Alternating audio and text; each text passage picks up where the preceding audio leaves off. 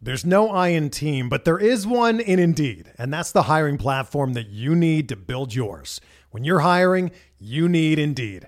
Instead of spending hours on multiple job sites searching for candidates with the right skills, Indeed's a powerful hiring platform that can help you do it all. One of the things I love about Indeed is that it makes hiring all in one place so easy because Indeed does the hard work for you. They show you the candidates whose resumes on Indeed fit your description immediately after you post so you can hire faster. Join more than 3 million businesses worldwide that use Indeed to hire great talent fast. Start hiring now with a $75 sponsored job credit to upgrade your job post at Indeed.com slash BlueWire Sports. Offer good for a limited time. Claim your $75 credit now at Indeed.com slash BlueWire Sports. That's Indeed.com slash BlueWire Sports and support the show by saying that you heard it on this podcast. Indeed.com slash BlueWire Sports. Terms and conditions apply. Need to hire? You need Indeed. With the 2018 NFL Draft here, fantasy football season has begun. And if you love fantasy football like I do, then you need to try the new best ball leagues on my new favorite app, Draft. You can now pick your favorite new rookies such as Saquon Barkley, Baker Mayfield, Josh Rosen, and so many more. And you get to do it for the first time and before anybody else. Here's how they work. You know, you, you, you set your teams, you make your drafts. You know, for the best ball leagues, there's 8 man, 10 man, 12 man, and more. You draft and you walk away. It's a great, great system. They pick the best scores for you, and that's just a great way it works. It's season long, but with no management. Just set it and forget it. Once you're done drafting, that's it. No trades, no waiver wire. You don't even have to set your lineup. Your best players get automatically selected, and you'll get the best scores every week. And you never have to worry about injuries again. You can draft anytime you want. Leagues start every couple minutes, so you can join one right now. And the best part, play for cold, hard cash. Leagues start from just $3. They go $3, $5, $10, $25, 50 so on and so forth. Tons to choose from. And you can play them by coming to Draft and joining me today. You can download the app anytime you want. Just search Draft in your app store and join me and, and play a game in minutes. Or play right now from your computer on draft.com, whichever you prefer. Draft on your app or on the computer, whatever you prefer. For a limited time only, all new players get a free entry into a best ball draft when you make your first deposit, but you have to use the promo code SD Sports. That's right, play a real money game for free just for using the promo code SD Sports on your first deposit on draft. Let me know. Send me a DM, a picture that you signed up with draft and you want, uh, use promo code SD Sports, and they will get you into a free best ball draft. Just search draft in the App Store or go to draft.com and play for free with the promo code SD Sports. Now to this week's edition of Benched with Bubba.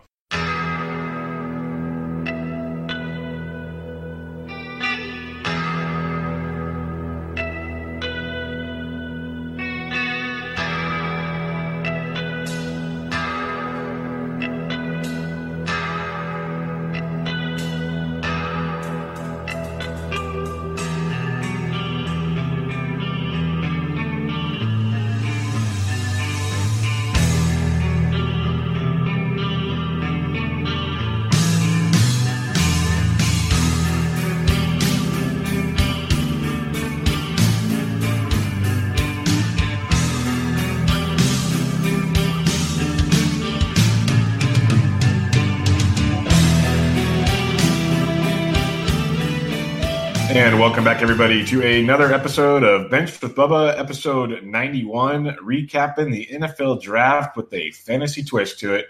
And in order to do so, I am joined by the one and only John Laub. You can find him on Twitter at Gridiron Scholar91. Does some DFS dudes fantasy podcast work, college and NFL fantasy work on the football diehards. John, how are we doing today? Oh, I'm doing great. I'm so excited. I finally got some sleep last night. I have been basically up with excitement all Thursday and Friday. So once the draft was over, I was able to relax, do some studying, and then I went out like crazy, slept for a good eight hours.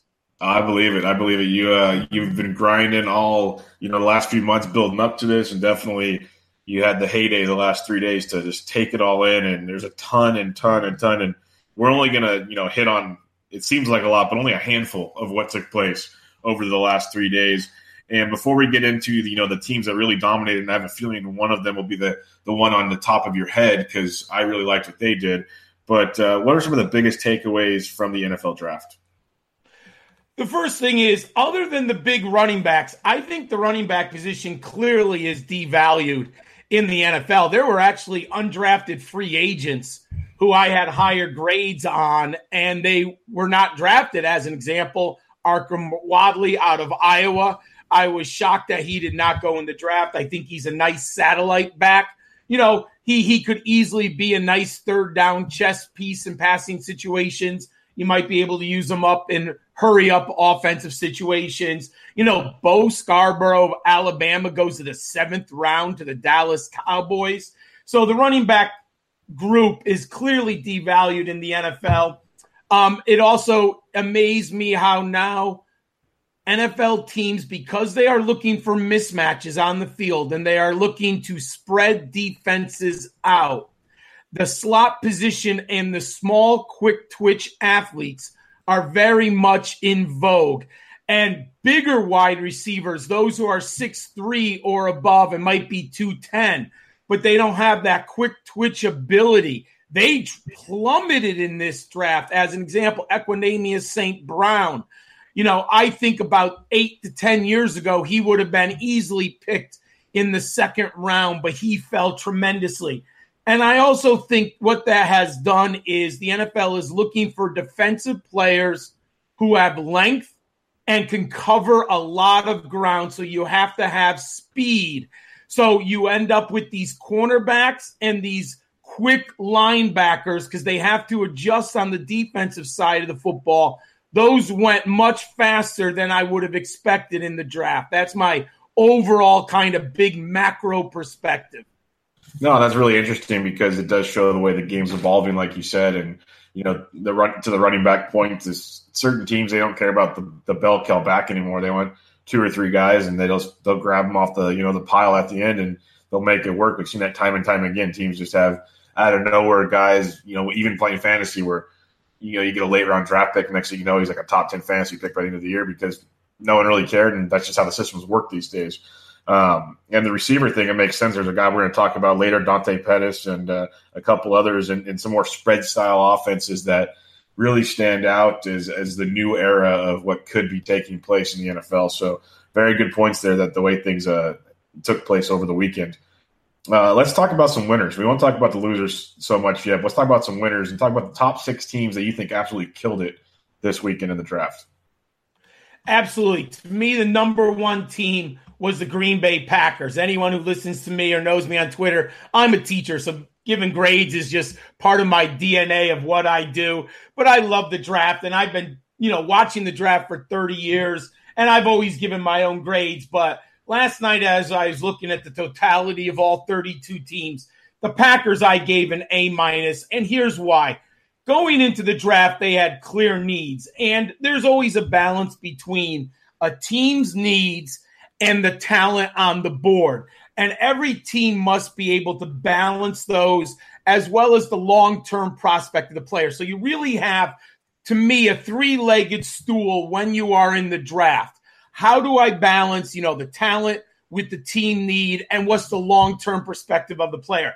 Hey, I think the Green Bay Packers hit a grand slam. They clearly had a team need in the secondary. Anyone who played DFS we absolutely annihilated Green Bay oh, uh, with wide receivers and quarterbacks. They went out and got two of my top four corners, Jaire Alexander of Louisville and Josh Jackson, Josh Jackson of Iowa. People, that is tremendous depth at the cornerback position. Then they got Oren Brook, Burks, excuse me, who can attack the quarterback. You want to help the secondary? You sack the quarterback. That is going to be an immediate increase. Cut down on the amount of time that the opposing quarterback has to throw the football, and your secondary will look better. But what I really like, losing Jordy Nelson, this, the Green Bay Packers told you, we know that this draft is incredibly deep at the wide receiver position. What they did is they went out and they drafted three big. Now they went against the norm here, but maybe they realized that the value would fall. J'Mon Moore out of Missouri, 6'3, 207 pounds. And he's the small one, my friends. Mm-hmm. Marquez Valdes Scantling, 6'4, 206 pounds. And I can't believe this late in the sixth round, Equanimeous St. Brown 6'5, 214 pounds. Hey, the Packers are going to compete. They're going to put these players in a competitive environment, and whichever one comes out of there, Aaron Rodgers will use them to the best of their ability. Now, what I like about this, all three young of these three of these players can get deep down the field. And anyone who watched Jordy Nelson, he was oh. extraordinarily good at getting deep.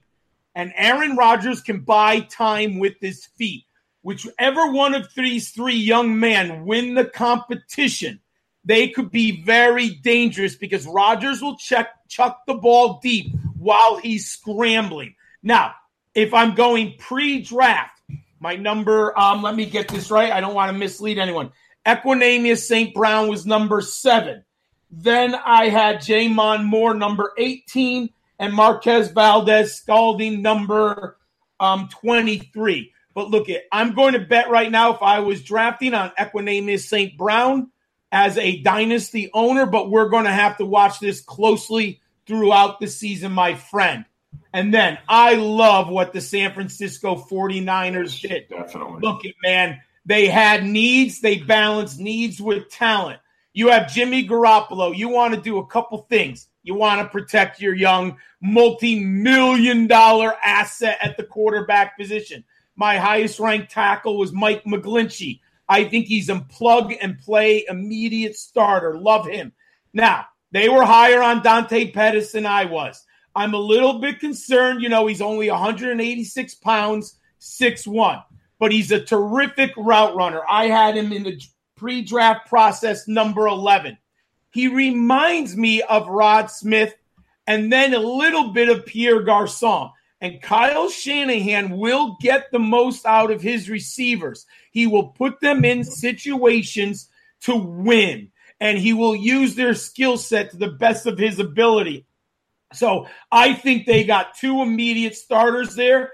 One of my co- linebackers I like, Fred Warner. I think they did very well there. And one of my deep sleepers, we'll talk about him later. Richie James of Middle Tennessee.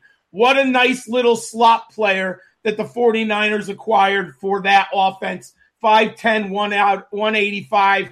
That's a very nice piece. Then the third one, and, I, and this will be the last one I go in tremendous detail. Then I'll just go scores.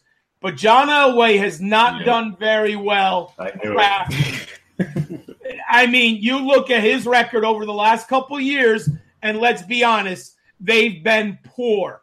But look it, he went for the grand slam. I think he's he's trying to get this team back into the playoffs. First thing, he did not go for need, he went for talent.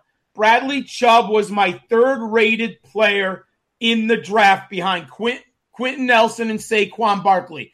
Barkley was one, Nelson was two, and Bradley Chubb was three. He fell to number five, people. I was surprised. I understand why the Browns took it. They took Denzel Ward at cornerback, but that allowed Elway to say, look it, I'm going to get a dominant defensive end who I can match with Von Miller I'm going to get after the quarterback and look at this division, people. They have Patrick Mahomes, they have Philip Rivers, and Derek Carr.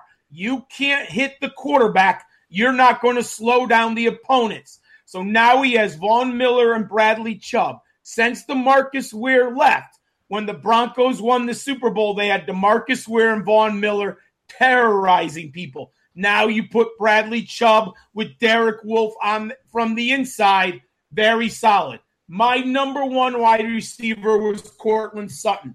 I know everyone wasn't as high on him as I was, but he topped my board.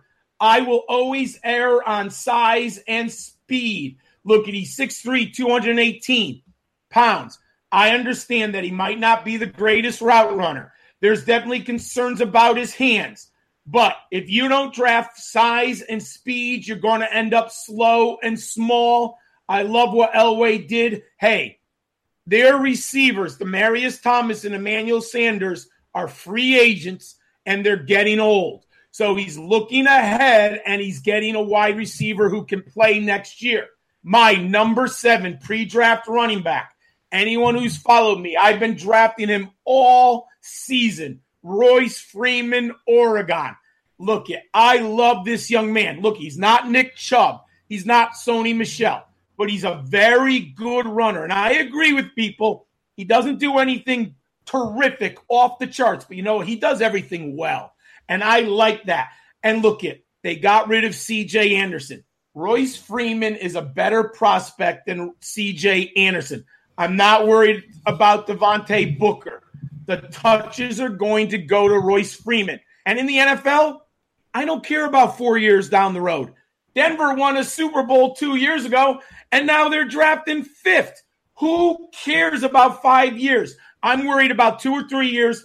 Despite the yardage, Royce Freeman can play right away. And then I love Josey Jewell, the linebacker they took in the fourth round.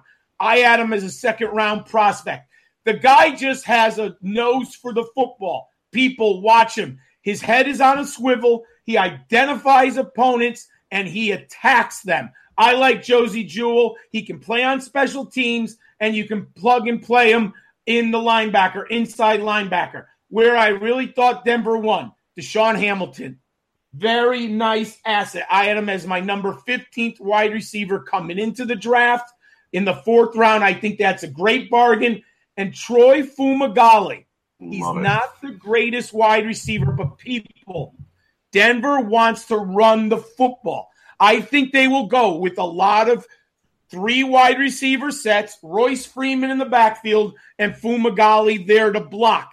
Case Keenum will read the defense.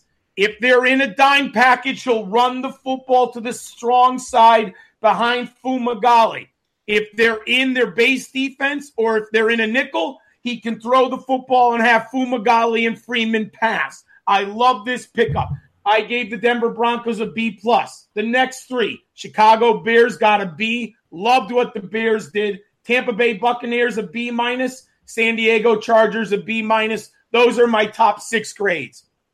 Wow, that was outstanding. I, I, could have sat there and listened to you just go team by team. That was a ton of great stuff. A couple things I just wanted to hit on. Uh, the Green Bay, I was really pumped on what they did, and you hit it on the head. Is you know they still have the guys in the slots over the middle, and then you uh, you get those big time receivers that Aaron wants to go deep to.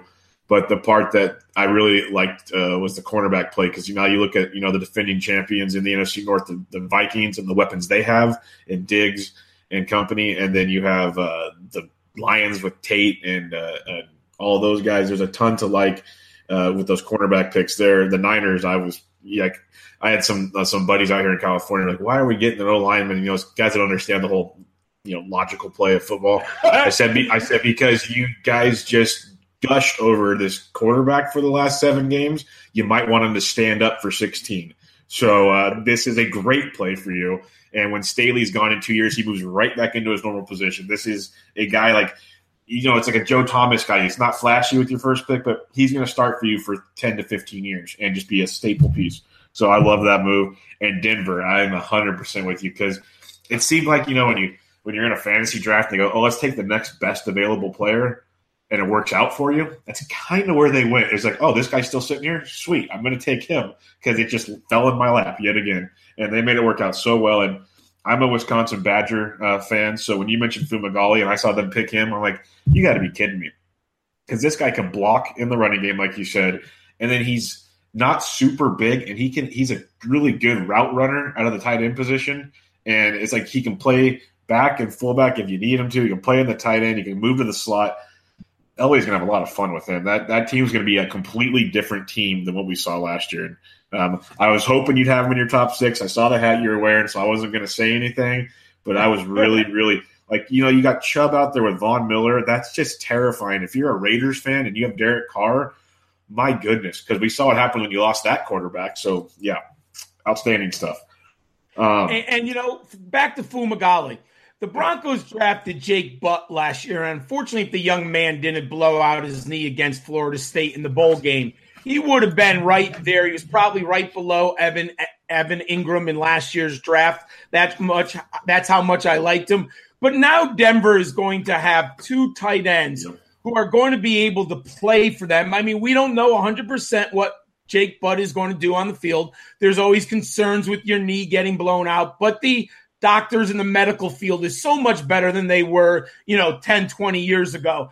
But now you got two tight ends, and anyone who's watched Denver, their tight ends have been atrocious yeah. in the last three years. I mean, Jeff Heuerman didn't work out. Virgil Green is just pedestrian. He's a jag. I think they significantly upgraded that position with, and they can go two tight ends if they want to get funky near the goal line. You can go two tight ends, put Demaryius Emmanuel on the field and Royce Freeman. I mean, they can do a lot of different things in the red zone. Fumagalli is a really nice football player. Great value there. No, I love that pick, and like you said, that just that that goal line it package you have there. You have a guy with Keenum who just whipped, whipped the Vikings, and he knows how to run that whole spread it out, but we still can pound the rock. And yeah, that that team is going to be a whole different team. Like, and you said it before you even broke this down.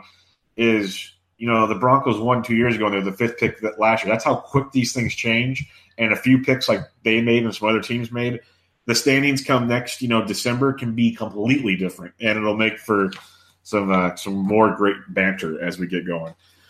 Um, just give me a couple. Uh, you don't have to go too deep, but give me a couple of losers you think just didn't really get it done in the draft. I think obviously the biggest one is the Kansas City Chiefs. Part of it is the Chiefs didn't have a lot of draft picks because they gave away capital for you know um, for, for Patrick Mahomes last year. But when I look at what the Kansas City Chiefs do, it regardless of fantasy or regardless of impact players. I don't, nothing stands out to me. I mean, Breeland Speaks. You know, I know in general, Andy Reid likes to get those defensive linemen, even going back to his days with the Philadelphia Eagles. Andy Reid has been very successful getting a lot of big boys up front, rotating in, in and out, getting the best out of them. That's an, but that's a second round pick. Then he went, he doubled down again. Andy Reid loves this. Derrick Nnadi out of Florida State. You know, to me, big body, 6'1, 370, 17 pounds, maybe a little bit of an underachiever. And then they went Dorian O'Daniel, Clemson. Nothing there that surprises me at all. Wasn't overly happy. And then the one that really, I mean, again, I think it's because of their lack of capital. The Tennessee um, Titans, I wasn't overly, you know, excited about what they did, but I think they put in a lot of players. I do like Rashaan Evans and Harold Landry, but why I say that, I think Luke Falk, I don't really understand what they were doing with Luke Falk, and here's why. I know he's a project, but he's not a Marcus Mariota Mariota clone. If if Mariota goes down, I think you want a player who you don't have to change your scheme for. I think you want like a poor man's Marcus Mariota. Luke Falk, you know, he thrives in the short passing game and getting the ball out of his hands, you know, within one and a half to two seconds. So I don't look at the skill set of Falk being a match with the offense that Marcus Mariota runs in Tennessee. Now, I do like Harold Landry in the second round, but the NFL is about depth. The NFL is about getting the best players making your special teams better, getting those, you know, the second level players. And they only had four draft picks. So I wasn't really ecstatic with Tennessee. Okay. Yeah, no, that makes a lot of sense. And like the Chiefs, you could see they, they kind of mortgaged the home for Mahomes last year. So they, they weren't going to be limited. But yeah, Tennessee is that team that, you know, they sneak into the playoffs. You might be a few players away and they just didn't quite get it done. Um, and it was too. I, I know you're in San Francisco, right? I'm in the. I'm about a couple hours from there. Yeah, I'm, I'm close by. Okay, the, the, Raiders. I'm not going to pick on them because everyone's picking on the Raiders. Oh, but I, I wasn't overly yeah. impressed with them either. No, that was. Um, I think they, let, they, they, let a couple things go. One would say that they could have really helped in the moment. Uh, definitely. Yes. Because they're old in a couple positions that they really could have helped with, and they didn't quite do that. But, yes. Uh, yeah, that's just you know out here the Niners are on this steep, steep you know uphill climb right, like where they're they're looking really good all of a sudden, and the Raiders are just doing Raider things and making everybody kind of that's just that's just how it works out here right now, and it, it sometimes it's, some things never change. Um, let's talk some players here. We're gonna go over kind of the key fantasy positions, and we're not gonna go into every player. Uh, we'll go as deep or as short as as John's got info for, and then we'll talk about some sleepers to target for your dynasty draft, or you know maybe you know you got the next Tom Brady here or something. Who knows? But I doubt it. You never know though.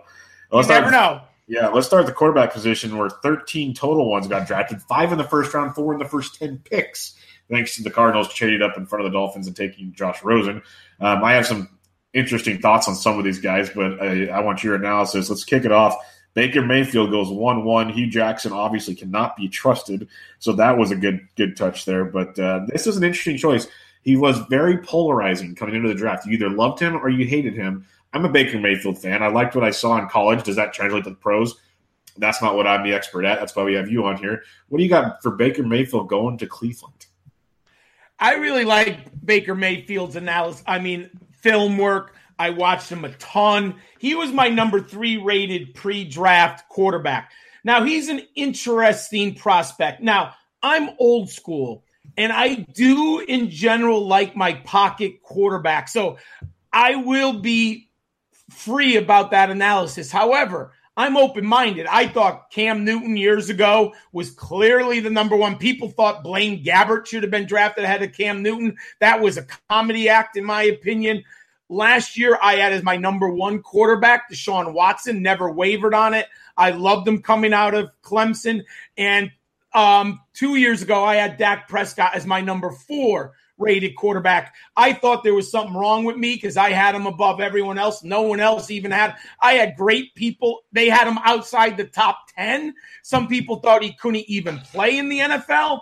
So I was like, I had, a, I went to therapy to want to see if there was something wrong with me. How come I like Dak Prescott so much and no one else um, liked him? I went on podcasts, talked about him. People were like, okay, whatever. You know, the Gridiron Scholar's a little bit crazy.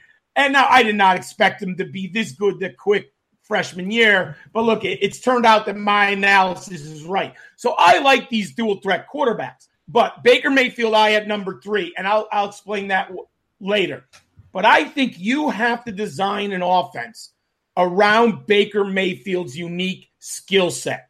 Do not make this young man a pocket passer like Drew Bledsoe, Eli Manning. You want to allow this young man to use his athleticism. You want him to get out of the pocket.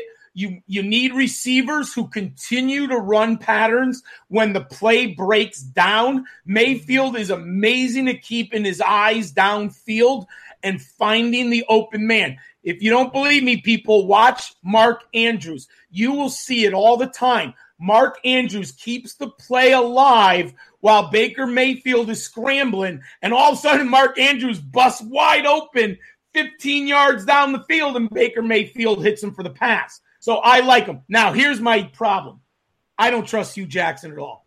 No. This is very interesting what's happening in Cleveland. The talent is there. I think this is similar to the Jacksonville Jaguars in 2016 with Gus Bradley. You knew the Jaguars had talent, but unfortunately, Gus Bradley to me is a coordinator, not a head coach. And that's okay. Wade Phillips might be the greatest defensive coordinator of the last 20 years, but he's not a head coach. I think Hue Jackson is in the same boat. I think Cleveland's not going to win very many games.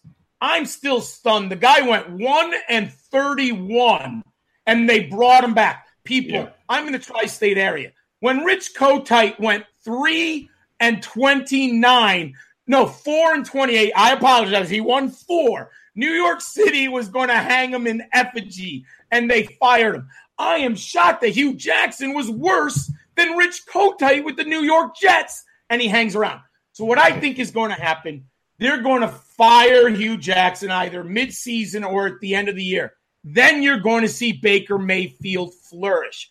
You got to bring in an offensive coach who will design and implement more of a college spread game and allows Baker Mayfield to be successful.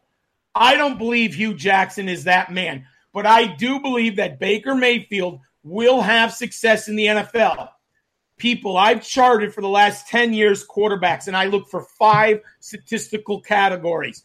I call them my scholar supremacy scores. Baker Mayfield has the best grades and the most production in all five categories. But I'm not just a stat guy, I'm a film guy and a skill guy. So that's why I had him at number three. But Baker Mayfield will be a good quarterback in the NFL. So, and I agree with what you said there. Hue Jackson, he finds a way to find that banana peel over and over again, but somehow has a job. He's almost as good as Marvin Lewis at that. Um, like almost. Marvin Lewis is the, the, mystery of all mysteries there in Cincinnati. He's got some pictures or something, can't figure it out. but um, when you're when you're talking about the Browns here in Baker Mayfield, because I love they've been extremely active. Kind of that plan we saw in place. You know, they make that weird trade for Osweiler, but we knew what they were doing. It just at the time didn't seem right, and, and it just kept building on that. And then they go and you know Landry and company this year. Lots of good moves building that team, and I agree. Jackson is not the guy we saw him in Oakland and other places. So when you're talking Baker Mayfield from a fantasy perspective, you're thinking more, you know, next year, the year after. This year, not so much taking a, a gamble on him. Yeah, I mean, I guess if you're in a two quarterback league, you might want to take the gamble. Now, he does have value because he runs, and we know in running quarterbacks in fantasy football have value. But I just don't believe in Hue Jackson in this offense. I think the talent's there, but the coaching is not. You need a um a perfect situation of talent with coaching, and they don't have that. Like, look at what Sean McVay did with Jared Goff in, you know, San Diego this year. It worked. It's not going to work right now with Hue Jackson in Cleveland. Um, but I do like him down the road. Perfect.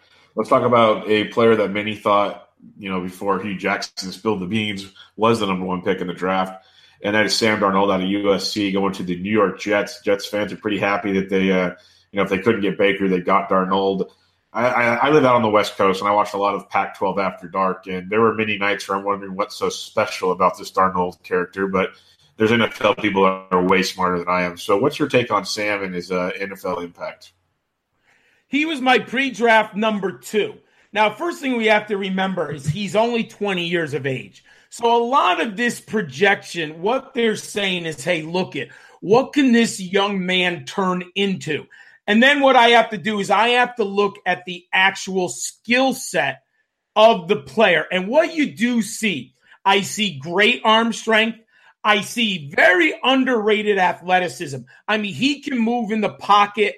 He can escape defenders. He can run down the field. I mean, USC had designed runs for this young man. Now, he's not Cam Newton. He's not Deshaun Watson. I don't even think he's in the class of Russell Wilson, but he's better than people give him credit for as an athlete. So he's going to be able to keep plays alive. And what I think happens when you're doing the film analysis, I watched two years, sometimes three years of film, and he was dramatically better in 2016 and 2017. Hey, his opus was against Penn State in the Rose Bowl. That was just a fantastic game. You see the upside there. there. You know, unbelievable. I mean, that game was just. Fa- I love that. Was one of my fa- favorite bowl games of all time. That had nothing to do with the national championship. Now you see that game, but then you realize he lost a ton of talent last year. And I'll tell you what I like. I like quarterbacks who go through adversity in college. I like the fact that Sam Darnold had to go from a very good Rose Bowl team with a ton of offensive talent. Then he comes back, and the Trojans were nowhere near as good on offense as they were the year before. And you know what I like about that? He learned to deal with adversity. I've seen too many quarterbacks, and this is 30 years, 35 years of watching college football who are on national championship games like the Miami Hurricanes, Florida State. But you know what? They went like 21 and 2 in their career, or sometimes they would go 23 and 3. And they didn't face adversity because they had so much talent around them. And we know the NFL is a game of adversity. How do you bounce back against challenges when you throw the three interception day against the Patriots in Gillette Stadium in week eight. How do you come back to play the Bills on the road? You only experience teaches you that. I like that with Sam Darnold. I do believe the Jets are have are getting a decent team around them, and I'll tell you why. They have a defensive oriented team. They don't have enough firepower on offense yet. But what I think is next year, the Jets dip into the offensive side, get a running back, get a couple receivers, give Darnold some weapons down the road. but I do like Sam Darnold, Darnold number two pre draft. I think he landed in a pretty good situation. Now he's coming from LA. So I don't think New York, while it might be a bigger challenge with the fans, I don't think it's going to be crazy different. I think he's going to be able to handle the big city as best as any young man is expected to. Yeah, like you said, you learn how to handle diversity, which is really good when you're adversity. I mean, when you're playing for the Jets, because it's always something going on there, win or lose wise. So that's a that's a good talent to have. Uh, let's talk Josh Allen. Um, some also thought he was going to be number one forever, and then I guess he had some bad tweets that came out, and uh, you know, but he's got big hands, which is good for Buffalo, and some big arm strength. Uh, I, I was never, I don't know, I, I watched Wyoming. And when you're the third team mid, uh, Mountain West Conference quarterback, to me, it's not a good look. But maybe it was the talent around him, and like you said with Darnold, there's there's more to it than just wins and losses and all those things. What's your take on Josh Allen? Is there any way that Bills fans can be really happy about this? I don't think so. Pre-draft, I had Josh Allen number five, and why I identified him like that was because of the scholar supremacy score. As I said, Baker Mayfield hit a grand slam. He exceeded every benchmark that I had on my scholar supremacy score. This is amazing. Josh Allen was the complete opposite. He did not exceed one of my five benchmark scores. Not one. Now, the reason why I was able to identify Dak Prescott four years ago. Not only do I watch the game, so I'm a I'm a game. I believe in watching quarterbacks as the game unfolds. I think it's very important to me in my analysis. I want to see how the man plays live in Alabama. I want to see how the player plays on the road against San Diego State. Are there delay of game penalties? Is there confusion with getting the huddle? Do they get to the line of scrimmage? Are they calling audibles? To me, that's very important. So my film work told me Dak Prescott was good, but then my scholar supremacy score said, hey, this young man is way undervalued. People, Josh Allen, on every statistical number that I look at, is awful. Awful, my friend. I'm sorry. Let's be honest. Production matters. Now, I agree with you. He's in the Mountain West Conference. You should dominate that conference yes. with 4,500 passing yards, 35 touchdowns. I mean, seriously, dominate that conference. As an example, Nick Stevens, who is not a great quarterback, not an NFL prospect, he ended up with 3,500 yards and 32 touchdowns in that conference. This is a defensively challenged conference. How could Josh Allen play that bad? Now, why I'm even more down on him, look at the Bills roster, folks. I dare you to name three wide receivers, and I dare you to name a running back after LeSean McCoy. I dare you, people. They are not giving this young man anything to work with. I have no interest in Josh Allen. Yeah, I'm, I'm really confused on how that one all works out. So I guess we'll see how it works. You know, it's a good thing they traded down to not get Deshaun Watson last year, and they traded up to get Josh Allen this year.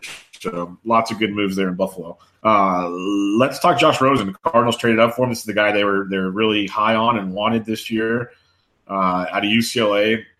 Really good stuff. If anybody saw the Texas A&M game last year, that was one of the better football games from a quarterback's perspective you could ever see. Um, what's your take on Rosen going to Arizona? Because that could be a decent landing spot for him. I love Rosen in Arizona. And you're right. I love that Texas A&M, A&M UCLA game. And I believe it was the following week US UCLA played Memphis. And I was watching that for Anthony Miller. And I live in Connecticut, so I watch American Athletic Conference football. People make fun of me all the time but I do watch a lot of that. I have season tickets to UConn Huskies. So I saw Anthony Miller live. I saw a lot of good players in the American Athletic Conference. And Josh Rosen played spectacular against Riley Ferguson and Anthony Miller in that game. Now, I had Josh Rosen pre draft number one quarterback. People, I'm a teacher. I cannot believe that intelligence is ever looked down upon. I don't care what industry you are in, intelligence is an asset. I'm sorry. I've I've been in personnel offices. I've worked for small companies when we hired people and we looked at resumes. And I'll tell you, I never had a boss say to me, John, I want you to bring in the worst candidate with the worst resume and possibly the dumbest person who's able to work for this company. Every boss wanted the highest intellect, the best resume. I love Josh Rosen. I think he's a perfect match for McCoy's offensive system. I think he'll be challenged by it. And I think he's in a good landing spot. You have Larry Fitzgerald and David Johnson. He's not walking into an empty cabinet like Josh Allen in Buffalo. I love Christian Kirk in the second round. Guys, that's a very nice chess piece for Josh Rosen. Sam Bradford ain't going to make it all year, people. And if he does, good for him. I'm glad that the young man or the, the, veteran can play. I don't see him play in 16 games. I like the um, Cardinals got Mason Cole out of Michigan. I like him. They got one of my favorite satellite picks, Chase Edmonds out of Fordham to back up David Johnson and help him in the passing game. I think Josh Rosen landed in a terrific spot, and I like the fact that he's angry. He's mad that he fell to number 10. I look, I teach millennials. He is the new millennial. Yes, this is what is. I see out of my 18 year old men. He's just 21. Guys, if you're not around teenagers or young men, you're not opening your eyes. It's not 1985, folks. It's 2018. Josh Rosen are the kids that are coming into the NFL. I teach them all the time. He reminds me of my AP students. I'm lucky. I'm I, I, I my life is a is a gift. I teach AP kids who've gone to Yale, who've gone to Stanford, gone to University of Chicago, Vanderbilt. I teach really smart kids, and guess what? They're all like Josh Rosen. That's what you're getting with the millennials. Get used to it, or you're going to have a very dumb football team. I'm so glad you said that because I laugh. I people say, "Oh yeah, you know, he's just this you know punk kid and all these things." Like you have no idea. Like walk around the college campus for five minutes, just five minutes, yeah. and then go go through like go through the the Memorial Union on whatever campus you're at, and they're all doing the same thing. This is what they do. It's, it's just like you said. It's just 2018, so things the the landscape of football is going to continue to change, and with it's going to be these kids, and it's our future. So that's a great great point because he does get a lot of hate for the things he did, and it's like, you know what? He did a lot of things Matt Leinart did. Just Matt Leinart was in an era where it wasn't as covered. Let's just put it that way. Hey, if, if they had tweets or uh, video oh, yeah. of what I was doing from 19 or 18 yes. to 23, I might not be around. I mean, like, seriously, I used to look at an era before social media, my friend. So yeah. I got lucky. No, that's uh, that's what people forget these days. It's, it's, just these kids are on such a fine microscope. It's crazy. Um, you know, Lamar Jackson finished up the first round. He's obviously going to be behind Flacco to start the year. Uh, Lamar Jackson, maybe some of the others. What are a couple, you know, later round picks that you're looking at that uh, good landing spots for them in the future? In Dynasty, I'm definitely very interested in Lamar Jackson still. The upside is there. I don't know. Look, if the Ravens are winning and they're playing good football with Joe Flacco, he's not going to play this year. If yeah. the Ravens collapse and that, you know, if let's say they're 2 and 10, maybe they give Lamar Jackson a shot down the road. But from a dynasty asset, I love him. I think it's a great, as long as Harbaugh remains there, I think it's a pretty good match with a defensive oriented team to have a running quarterback. I love that. The number one guy, if you're really looking for a dynasty asset, Kyle Lauletta. I had him as my number seven prospect coming out of the draft, landed with the New York Giants. I like the coaching staff under Pat Shurmur. Eli's a little bit long in the tooth. I think he has two years remaining as definitely as an NFL starter. Who knows what the Giants will do three years from now? I think Kyle Lauletta can play in the NFL. And then obviously Mason Rudolph backing up um, Ben Roethlisberger in Pittsburgh. Look, it if he gets to sit the bench for at least two years, yep. and then he gets into that team with Juju Smith, who's reaching his prime, James Washington, who they just drafted, who I like a lot. Hey, Pittsburgh's always a good organization. They're going to put players on the field who can help their quarterback. Mason Rudolph is also very interesting down the road. Yeah, no, I love the Mason Rudolph call. Like, I don't want to, by no means, and I want to clarify this for everyone listening, by no means am I saying he is Aaron Rodgers, but the scenario where he gets to sit behind a guy like Ben Roethlisberger for two years or whatever, he's in an organization like, you know, the Steelers, the way the Packers, they run things, they always keep it competitive, they keep guys on the field. And what I love about Mason Rudolph, this is where I kind of get the real comparison. Again, he's not Aaron Rodgers, but – he can sling it all over, and he's not afraid to find small windows like Rodgers is. So, from a fantasy perspective, I think this is a phenomenal landing spot for him because he could have went to a lot of wastelands, and you've been like, okay, well, this is another one that could have been really good. We'll never know, but I think this is a phenomenal landing spot for this kid because. I know the Big 12 doesn't play defense. It's a video game. It's it's the, it's the new Madden for college because EA Sports stopped making college football. But this kid it could be really good. So I like that call a lot. Um, if you had to pick one quarterback that had a fantasy impact this season, who do you think it is? Sam Darnold, most likely to play 16 games. Not like not guaranteed, but I'm going to go with the most games started. It's very close. I go Darnold, Mayfield, and Rosen. I mean, I guess Josh Allen will probably play 16, but it's so bad, I'm not interested. Yeah, no, I, I, I'm literally. I was telling someone last night is I haven't found it's maybe ten percent of the Josh Allen takes are positive, and if he ever succeeds, it I, I, we all might just have to go hide in a bunker somewhere because it's going to be it's going to be ridiculous.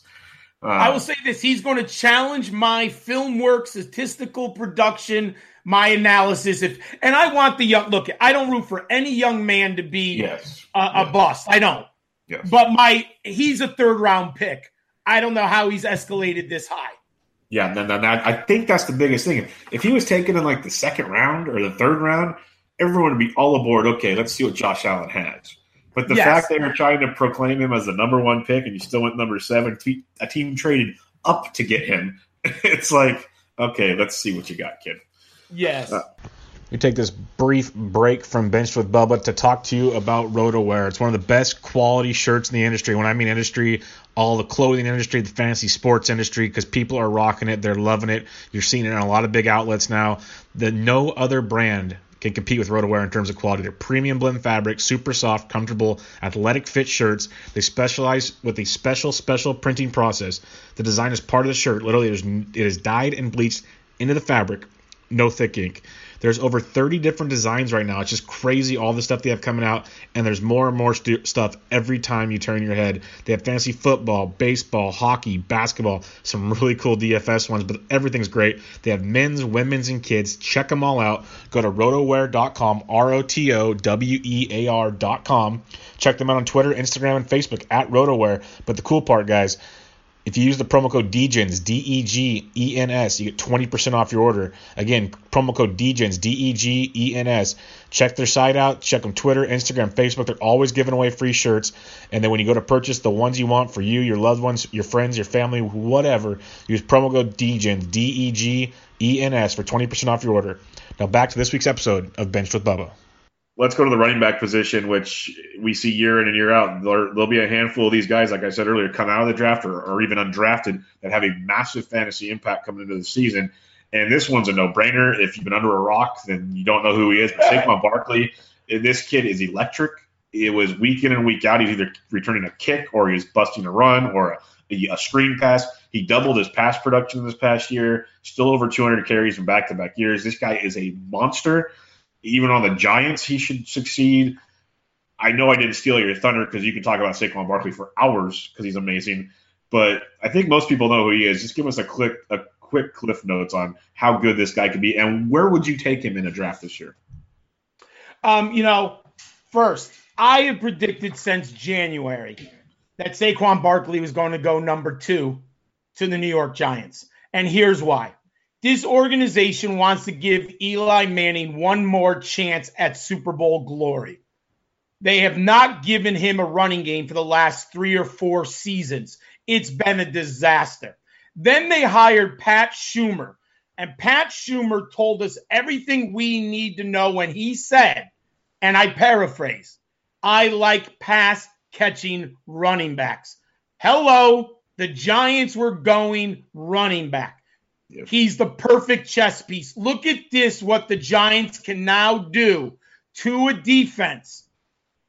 They can go Odell, Sterling Shepard, Evan Engram, and Saquon Barkley. People, you have to double team Odell or at least put your best player on Odell.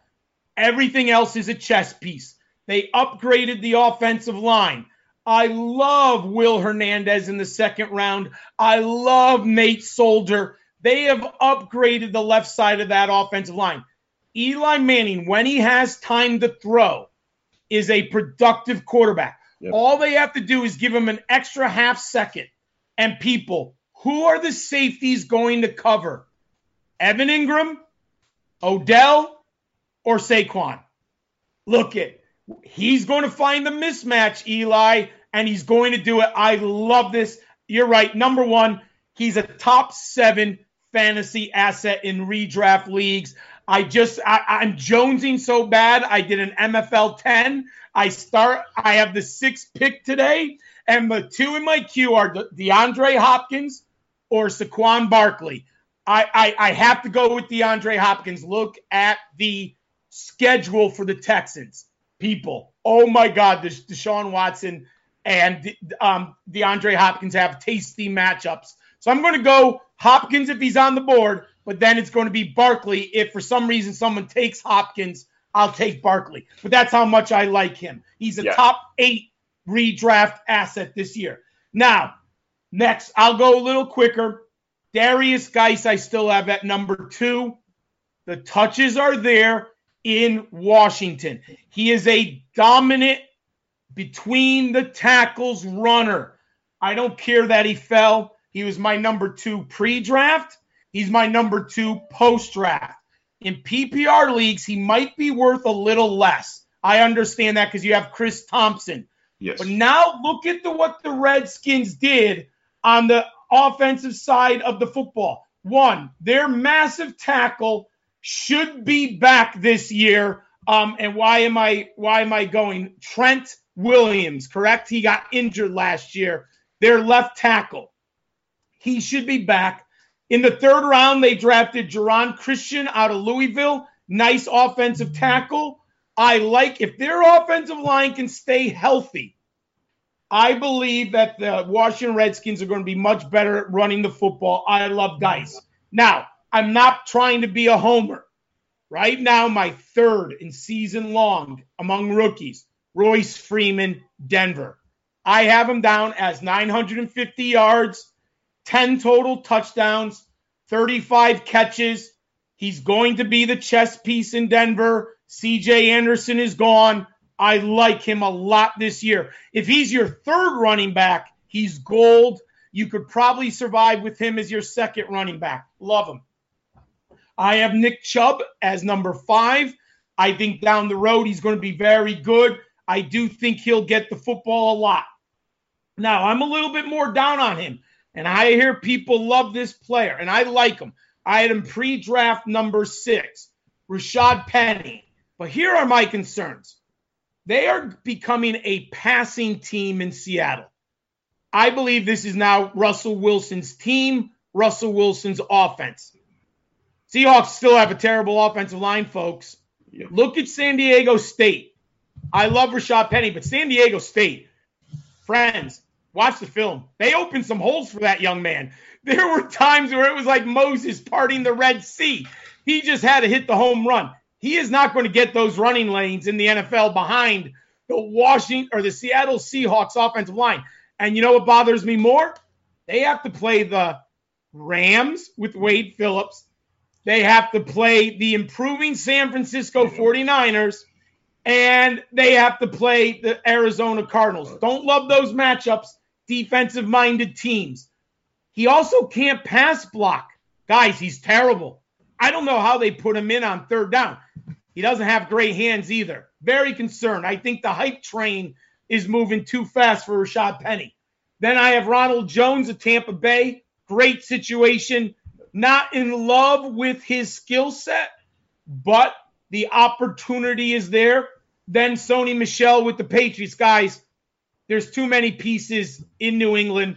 New England just is going to spread the ball around. Rex Burkhead, you know, not Jeremy Hill, James White. I just don't see 200 touches for Sony Michel, barring injuries in the backfield. Then I love this guy, Nyheim Hines. He might get a lot of touches in Indianapolis. He's my number eight. Carry on, Kerryon Johnson going to the Lions is my number nine. Kalen Ballage in Miami, he's my number 10.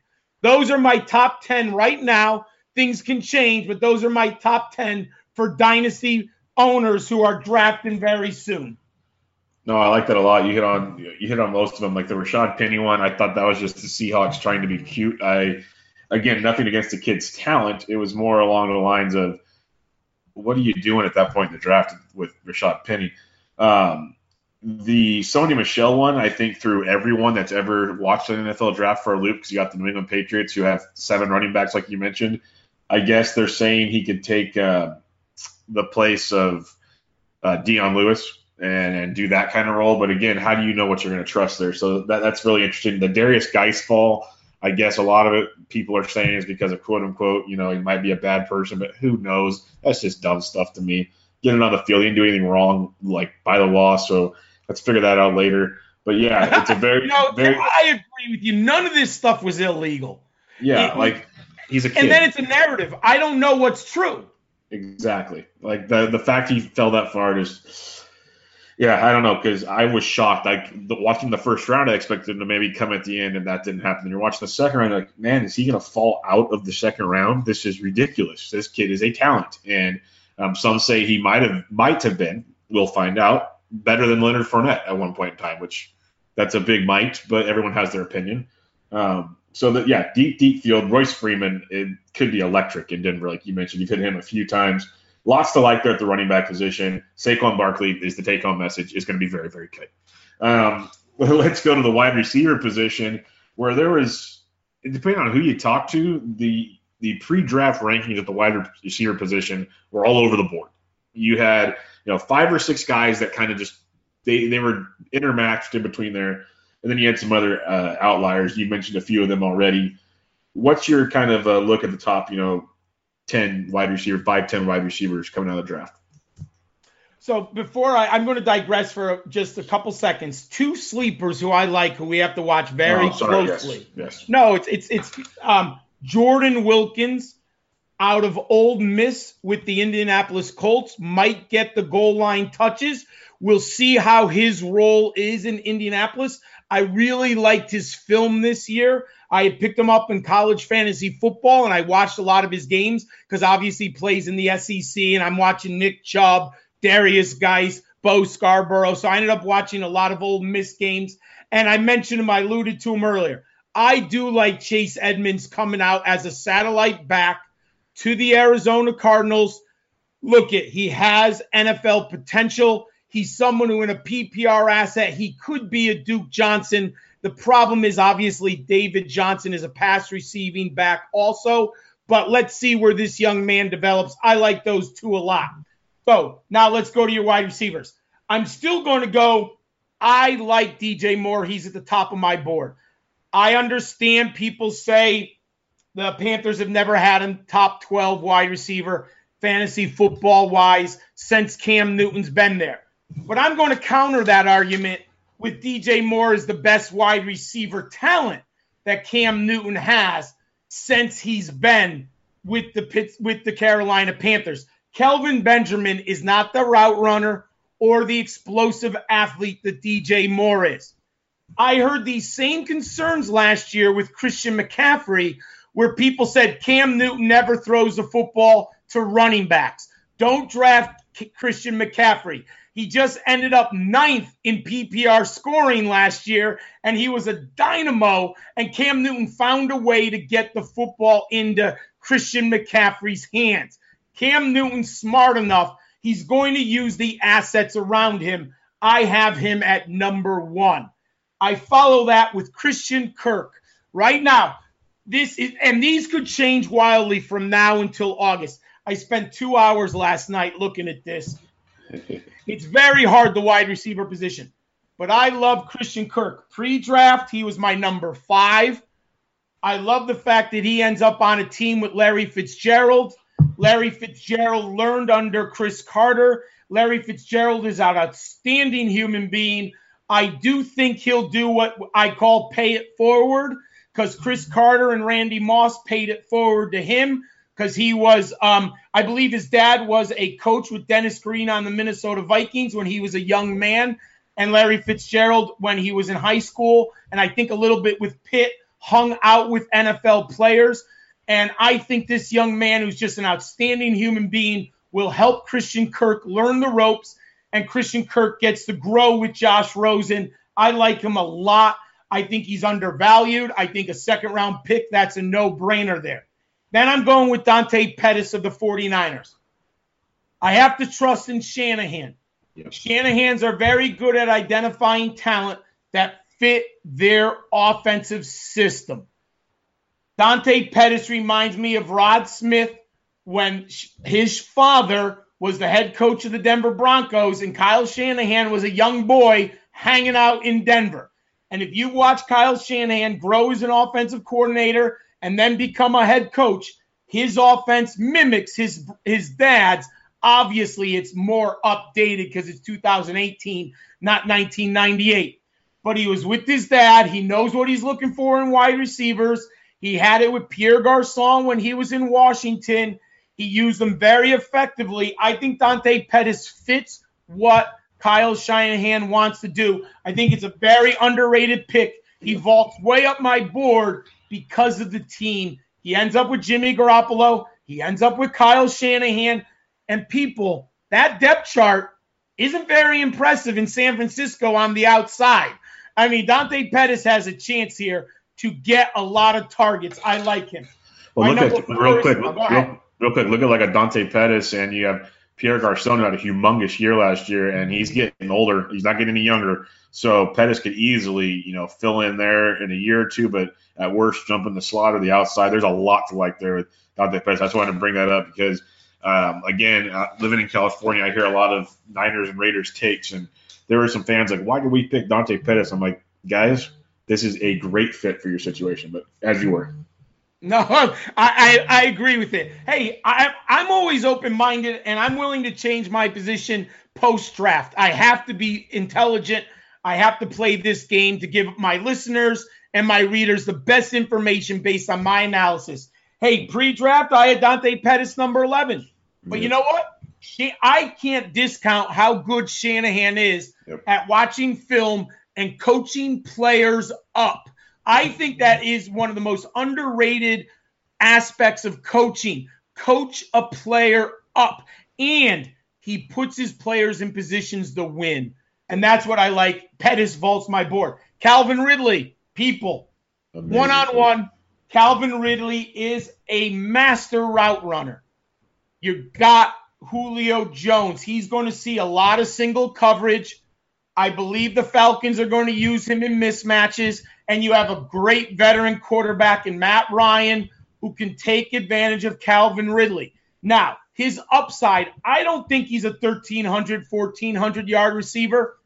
I think he's about a 900 to 1,100 yard receiver with six to eight touchdowns. But I do like Calvin Ridley landing in Atlanta with a good offense and a great quarterback. I like him there. Then I have Courtland Sutton. Hey, people, the talent's there. I think Denver wants to play defense. They want to run the football. So I think, you know, his upside with Case Keenum, this isn't Peyton Manning throwing him the football, but the, the athleticism is there. The skill set is there. He won't get a lot of opportunities year one, folks. Demaryius Thomas is still there. Emmanuel Sanders is still there.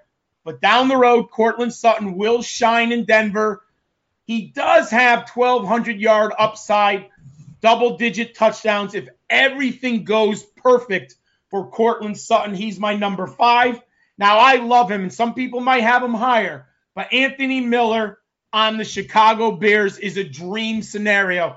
People, I had the pleasure of watching Anthony Miller live at the rent versus the UConn Huskies. Watch the film. He embarrassed them. Watch Anthony Miller against UCLA. This is an outstanding young football player. I have him at number six, but I put him there. He has Allen Robinson on the team. He has a young quarterback in Mitchell Trubisky. And Chicago isn't the most likely place in the cold weather in that division to produce like a 90 catch wide receiver. I just wonder if the upside for that 100 catch, like if he landed in Pittsburgh, hey, three years from now, Anthony Miller could be 100 catches. If he had landed with, you know, San Francisco, 100 catches in that system, but not in Chicago. Then I have Michael Gallup. People, he's a very nice player coming out of Colorado State, back to back 1,300 yard seasons, I believe, back to back 100 catch seasons, totally dominated the competition. Big player, nice height, good size, good route runner. I like him in Dallas with Dak Prescott. I think he's going to have a nice NFL career. My sleeper, who I love, I had him number 10 pre draft. I've been drafting him like crazy in all my dynasty drafts, my mock drafts. Tre'Quan Smith uh, landed in the perfect scenario with with New Orleans people. This reminds me of Kenny Golladay last year landing in Detroit in the third round. Tre'Quan Smith is huge. He's a home run hitter. I said it before. I watched a lot of American Athletic Conference, and this is not bias. I just happen to have the advantage of watching these guys. Look at what he did at the combine. Look how good he can be. And the New Orleans Saints agreed with me. He is a nice, very nice dynasty asset that I think is going to be cheap. He's playing with Drew Brees at least for two more years. I believe in Sean Payton. He has Michael Thomas. They don't have a tight end, folks. I think they're going to go a lot of three receiver formations. They're going to go with a, you know, one or two backs out of the backfield, and Tre'Quan Smith will be nasty in the slot or at the Z position. I like him there. DJ yeah. Chark, nice pick by the Jacksonville Jaguars. You can hang your hat on one skill that is hitting a home run. He has one dominant skill. Look, he's not a precise route runner. He's not going to make 75 catches, but he does have 45 um, catch potential, averaging 18 yards a catch with six or seven touchdowns. I like him there. My other sleeper, who I love, I can't believe the Colts. They got Deon Cain in the sixth round, my friend. Pre draft, I had Deon Cain number nine. He ends up with Andrew Luck and T.Y. Hilton. I love this match in Indianapolis. The depth chart is barren. I love DK or Deon Cain ending up there. James Washington of Pittsburgh. I love the talent. You just, you know, they got Juju Smith, Antonio Brown, most likely the starters for the next three years. I don't know where the targets are coming from. Also with Le'Veon Bell immediately. Hey, if you want to take a shot, you want to move Washington up, I understand. I think he's going to fill that Martavis Bryant role maybe 35 catches for 550 yards, three or four mm-hmm. touchdowns right away. And then my number 12, I'm going to take if I'm gambling right now in Green Bay and I want want a piece of Aaron Rodgers, I'm taking Equanimeous St. Brown. He's my number 12. Look it, we're going to have to watch it closely. J'Mon Moore is there. We discussed him. Marquez Valdes-Scantling, who I saw live at UConn, also there but I think St. Brown is the best talent. I'm going to bank on talent right now, not draft position. And neither of those players, J'Mon Moore or Mark or, or Scantling, were drafted high enough where they're going to get the benefit of the doubt. So I'm going St. Brown. And then there are three deep sleepers who I think people have to watch out for. Keke Coutee, Texans. Richie James, your 49ers. If you're a 49er fan, I know you're out in the, the, the Bay Area. And Braxton Barrios of the Patriots. And you will notice something that's common in these three players. They all project as slot receivers. They are all quick twitch athletes in offenses that get the ball out of their quarterback hands within one and a quarter seconds. I like all three of those as deep sleepers in PPR dynasty formats. That's outstanding. That was a phenomenal list of wide receivers. There are some really, really good ones. Like uh, DJ Moore could be electric in that offense. And you already have the talent they have there. Uh, Calvin Ridley on the opposite side of uh, Julio is just ridiculous, and you still have Sanu in that offense. So a lot to like there, and so on and so forth. You mentioned a ton of great, great wide receivers, and you kind of hit on it earlier with the way the league is changing. That's uh, you're going to see a lot of uh, PPR type receivers coming out there. That's why those three deep sleepers could be real, real sneaky later on, and at worst DFS value plays uh, as you do that as well. So some really interesting guys to take a look at there. Let's go to the tight end position. It's not as flashy as it as people like it to be, but it is very important in this era of the NFL, as you mentioned. You know, you got like Hayden Hurst and Gesicki and Goedert's, a few others. What are some of the you know your top five fantasy tight ends? Um, so I like this. I think it was actually underrated. Look, it, it did not have the pizzazz of last year's group. I would have said if you merge last year's group, the top three would have stayed the same. OJ Howard, David Njoku, and Evan Engram. I didn't think any of these players were as good as those three picks last year. But I did have Dallas Goedert as my number one entering the draft. Now, he ended up in a perfect situation. However, perfect situation from a franchise standpoint. But you have Zach Ertz. Yep. Look, at the Eagles are acquiring assets as a Super Bowl champs. The tight end position is volatile. They can go down short shelf life in Pederson's offense, Trey Burton was successful when Zach Ertz was out, and Burton got a big contract with the Chicago Bears because of it. So Dallas Goedert is a very nice dynasty asset. I have him as a second round pick. Maybe Zach Ertz has three more years in Philadelphia, more likely two more seasons. Who knows, right? But Dallas Goedert was a perfect scenario for the Eagles. But he's now my number three because you're going to have to take time for him. And right now, the targets are not there. My number one, who was my number two pre draft, is Mike Gesicki, Miami Dolphins. He landed in a great position. I don't love the offense.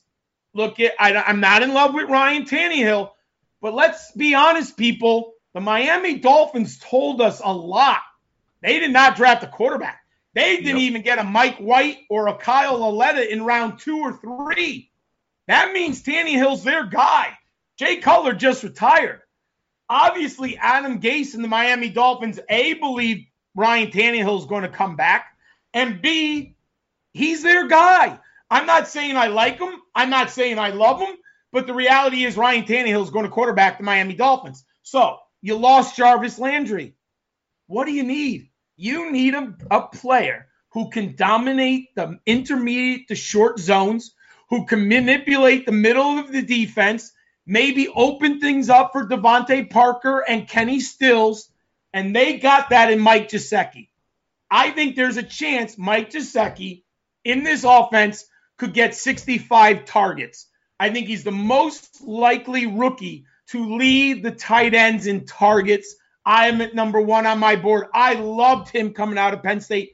Number two, I just love Dallas Goedert better. My number two tight end this year, hey, not looking at dynasty asset here, Hayden Hurst of the Ravens. The talent's there. He's older. He's 25. I get it. He might not have a seven year career in the NFL, but you know what? He only played football two years at South Carolina, I believe. He played baseball before that. The yep. athleticism is there. The Ravens have no veterans coming back who are any good at the tight end position. Hey, the Ravens like tight end so much they double dipped. They ended up, let me see, I forgot who. Oh, Mark Andrews of Oklahoma. Yeah, in the third they round. Clearly wanted to upgrade the position. I have Hayden Hurst again. If you're going to, if I'm going to bet on the two players to get the most targets, it is going to be Mike Gesicki and Hayden Hurst. Hayden Hurst to me has about a 55 to 60 targets. And the I'm not going to predict catches or yards, but targets matter. That's the number one thing I look for. Then it's Goedert. Now, this guy catapulted to me. I wasn't looking at him much before the draft. Christopher Herndon of the Jets. Guys, the Jets have a young quarterback, Sam Darnold. They got rid of Austin Seferian Jenkins. He was their guy last year. Lots of playing time is open. Targets are open. You got to be open minded. Christopher Herndon of the Jets is my number four guy there. Then I love Ian Thomas out of Indiana going to the Carolina Panthers. He was my number six pre draft tight end. He's a great athlete. He's a late bloomer, and he's going to learn and play behind Greg Olsen for a year or two. But I believe that Ian Thomas is a very nice asset in dynasty leagues, and I like his landing spot in Carolina. Then the last one, if you're looking for a season, maybe someone to surprise you, Jordan Akins out of UCF playing for the Houston Texans. I don't trust anyone above him on that depth chart, but I like Jordan Akins. And then we had mentioned him early. Troy Fumagalli would be my number seven, but he's not really a big fantasy producer. He's a better NFL tight end than he is a fantasy tight end. Yeah, definitely. Uh, much more better, just real real life football player. I completely agree with that.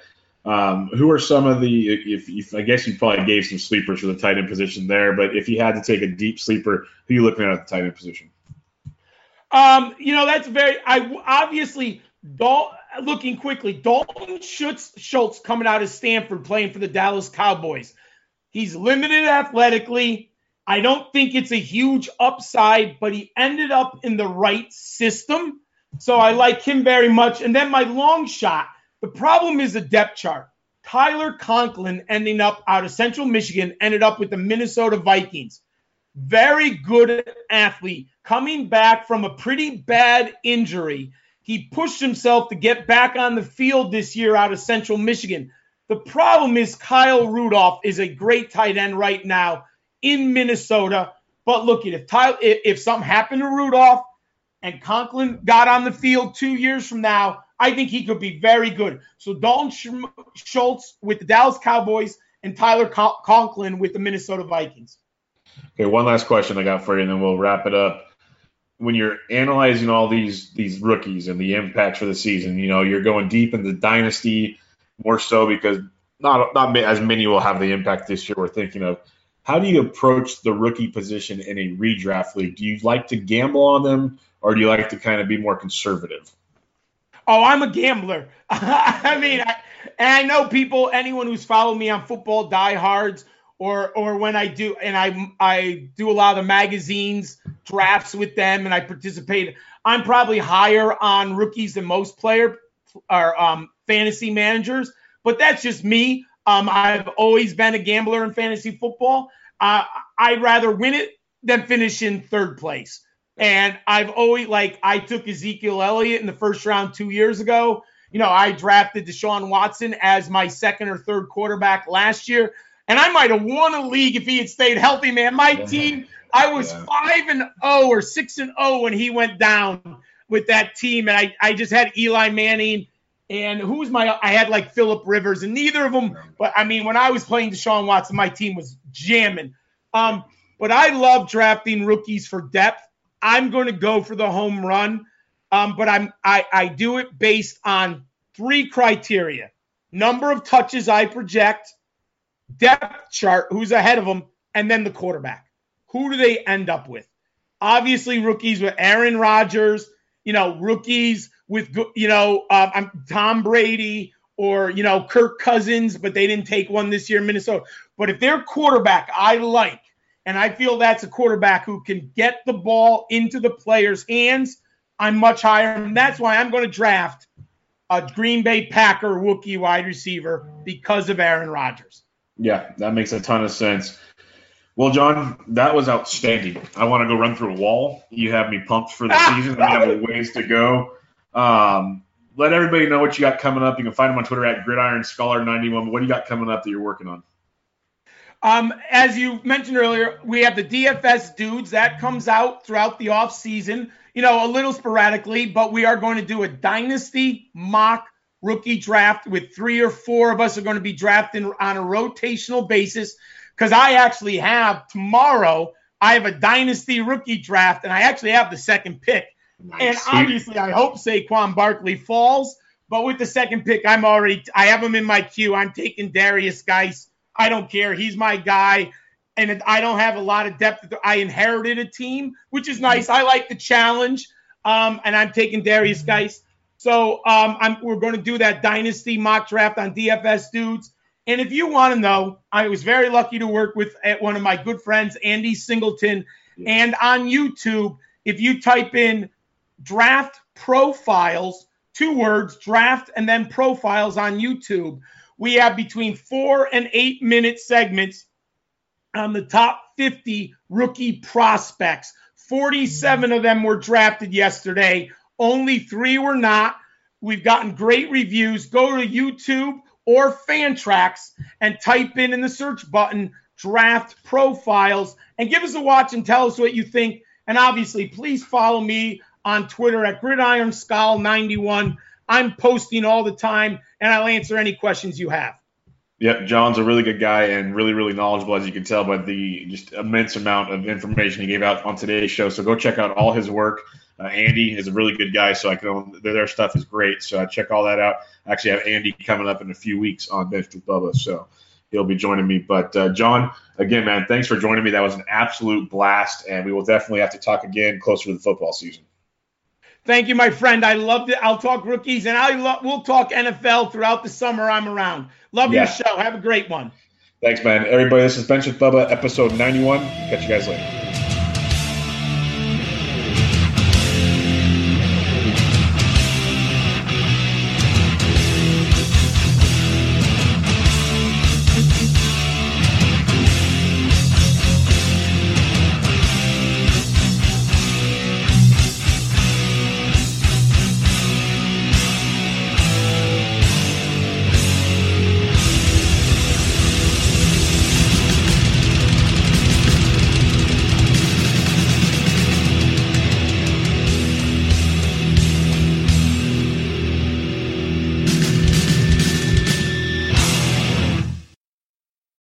Better with an auto policy from American Family Insurance.